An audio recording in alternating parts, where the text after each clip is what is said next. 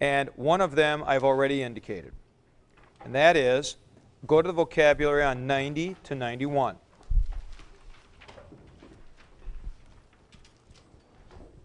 I've already indicated that the verb ginomai, the second word, works just like eimi, the third word. Ginomai, genesomai, egenomen, it's a deponent. And then, oddly enough, there's an aorist passive. And how the heck can you have a passive of an intransitive verb? I don't know. And it's hard to determine what that sixth principal part actually does that is different from the third principal part. Here is my observation, Matthew. I think in usage, the sixth principal part tends to be used by authors a little bit more than the third if you want to have the I was proved to be meaning with egenomen, meaning I became, or something like that. But I wouldn't be sure of that at all. So it's for some reason they felt that it was possible to actually use a sixth principal part of ginomai, and it does occur so that principal part six and three are basically equivalents, sort of stylistic differences. Authors. Authors, uh, the Bible? Yes. Yeah. Yeah. You will see the third principal part or you will see the sixth principal part.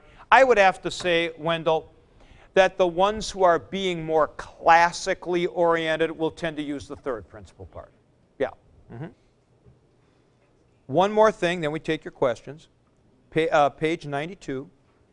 Sentence D, E1D. Last line. Apistoi. I want to comment on that form. Take a look at the vocabulary pistos. It's about six from the end.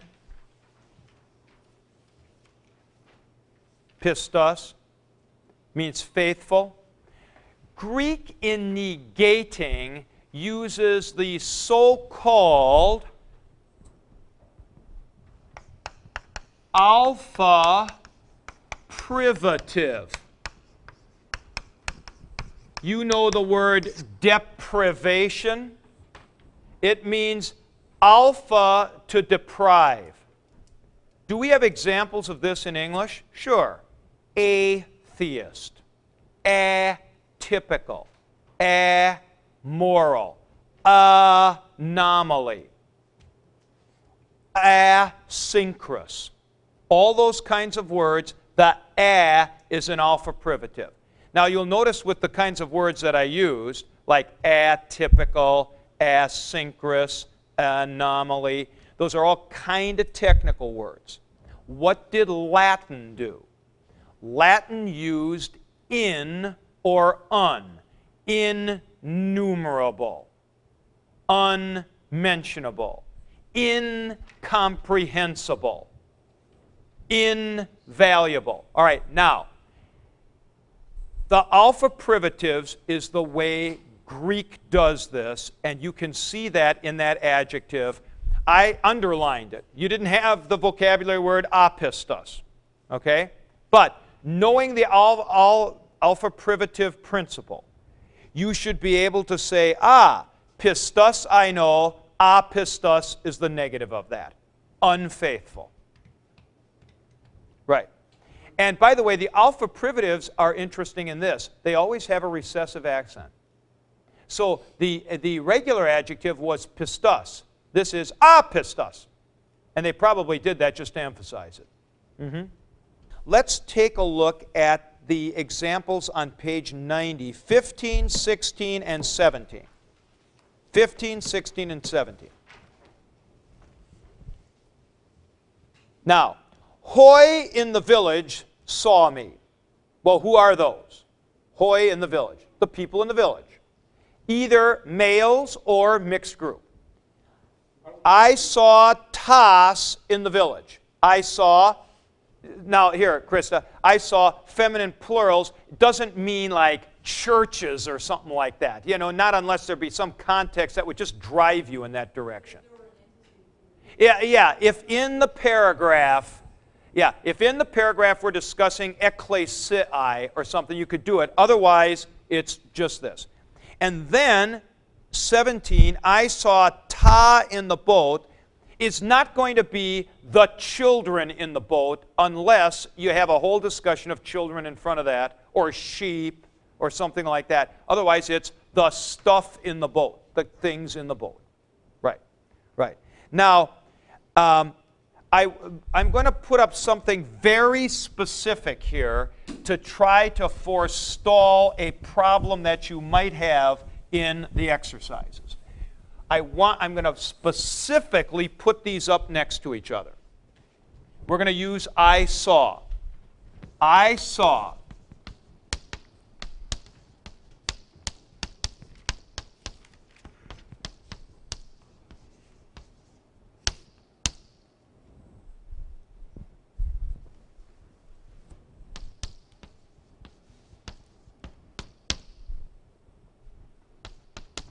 Now look at these two sentences.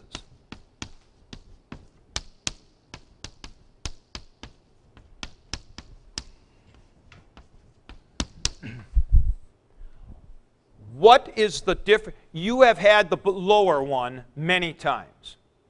The upper one is the new lesson. You'll do fine with that.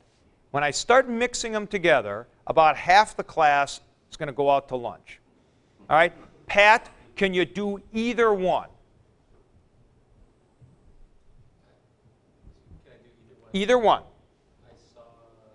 Well, tell me which one you're doing. No, they're not the same. They're not the same. The bottom is what you got in chapter 10. The top is what's in this chapter. All right. Now, take a look at Newt. That's chuffed. Right there.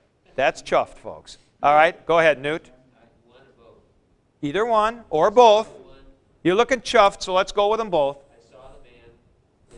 Right. Which is identifying which guy. Right. I saw them. Yes, I saw them in the village. Or let's make it the same thing here. What would that be, Newt? I saw him in the village. Now that's predicate position. I saw him in the village. This is identifying which guy you saw. This is just saying, I saw him in the village. Right, right. The top sentence does not mean I saw him in the village. That's the bottom sentence. I saw him in the village. When you want to say him, then that's the personal pronoun. The top one is literally, I saw the masculine singular in the village. That's what it literally is.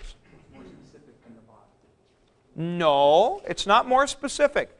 It is identifying which guy you saw, not telling I saw him, some guy I know, and this is where I saw him in the village. Exactly. It's adverbial versus adjectival. That's exactly right. It's adverbial versus adjectival. And the other thing is, this is assuming now. This sentence right here is assuming an anthropon at the end of that sentence. Okay? It's assuming an anthropon at the end of that sentence.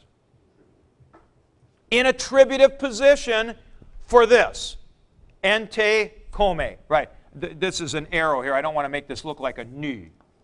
This is an arrow here. Yeah. that guy that's, Yeah, yeah, yeah. I saw the guy in the village. Right. hmm the second one, you have to be inside the village in order to see. Ex- yeah, him. Yeah. Mm -hmm. Mm -hmm. This is where the seeing's taking place and all that. This is, th- this is why I like that sentence in the exercise about I bought the horse in the village. See, so I bought the horse, hey, the auction was in the village. As opposed to, I bought the horse in the village, there was another one for sale, that was outside of town. I didn't buy that one, this was a better deal, so I bought the horse in the village. Now, presumably I also bought it in the village, but I'm not worried about that. See, I'm only worried about which one I bought. So let's check this again on page 92, sentences E and F. I think what gets people mixed up with sentence F is, especially when you compare it to E. E tells you where the purchase took place, okay? F tells you which horse you bought. Now, you probably bought it in the village. But I'm not worried about that. I am just telling you which horse you bought. And you know what? Maybe I didn't buy it in the village. Maybe I bought the horse in the village and they were holding an auction outside of town and they had the two of them there. The one from outside of town, the blacksmith's horse in the village. I bought the horse in the village. But that actual purchase might have been made on the edge of town. See? So F is telling you which horse you bought. E is telling you where the purchase took place.